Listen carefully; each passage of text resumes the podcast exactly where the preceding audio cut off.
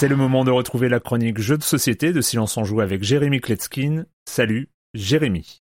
Salut Erwan, cette semaine je vais vous parler d'un jeu qui m'a extrêmement surpris. Et ce qui m'étonne, ce n'est pas sa qualité, non on est dans le haut du panier, c'est ce dont je m'attendais, mais plutôt l'angle vaillamment culotté pris par euh, l'auteur et l'éditeur. Même après avoir lu les règles, on se sent dans un environnement familier, connu, mais c'est en commençant à jouer au jeu qu'on se rend compte qu'il y a quelque chose de spécial qu'il propose. Son nom Little Factory, il se déroule dans l'univers d'un autre jeu qui était sorti il y a quelques années, Little Town. Et là clairement on voit les influences euh, Papa Splendor et Maman Happy City. On a des cartes en main, on construit des bâtiments et au centre de la table il y a un marché, trois lignes de cartes de niveaux différents. Et toutes ces ressources, on va les utiliser pour construire des bâtiments qui sont disponibles sur la quatrième ligne de cartes. Chaque bâtiment a un pouvoir unique que vous pouvez faire durant votre tour en plus de votre action traditionnelle. Et donc on est dans du engine building pur et dur. Si vous avez les bons bâtiments et les bonnes ressources, vous pourrez faire plein de choses pendant votre tour, pas uniquement votre action de base. Et là je vais vous expliquer pourquoi ce jeu m'a euh, désarçonné. Dès le début de la première partie, c'est un réflexe de gamer, on a tendance à vouloir foncer directement vers les ressources les plus avancées ou même construire des bâtiments. On se dit le truc classique que ça va nous donner un avantage de pouvoir faire plusieurs actions lors de notre tour euh, tôt dans le jeu. Mais dans Little Factory, non non non, ne faites pas ça. Bah oui, parce que pour activer un bâtiment, il faut avoir des ressources assez avancées et comme vous ne les aurez pas au début de la partie, ben ça va vous prendre 4, 5, 6 tours pour les avoir. Et il y a beaucoup de ressources qui sont uniques ou très rares et on dépend beaucoup des autres joueurs pour qu'ils les remettent en jeu pour qu'on puisse à notre tour les utiliser. À noter, j'ai beaucoup aimé aussi les cartes moutons et les cartes vaches et vous suffira de les montrer aux autres joueurs pour euh, produire de la laine ou du lait. En fait, Little Factory est très abrupt. Il a l'air de rien avec sa direction artistique euh, enfantine. C'est tout mignon, tout coloré. Les personnages, on dirait des poupées, euh, presque des pop.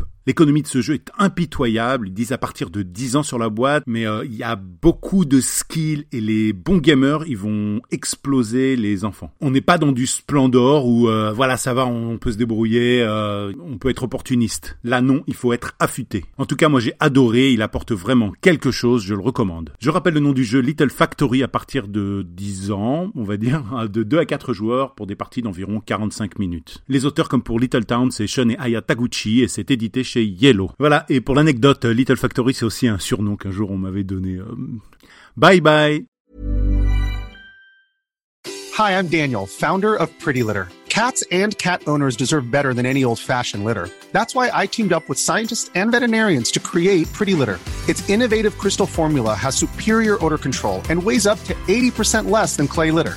Pretty Litter even monitors health by changing colors to help detect early signs of potential illness. It's the world's smartest kitty litter.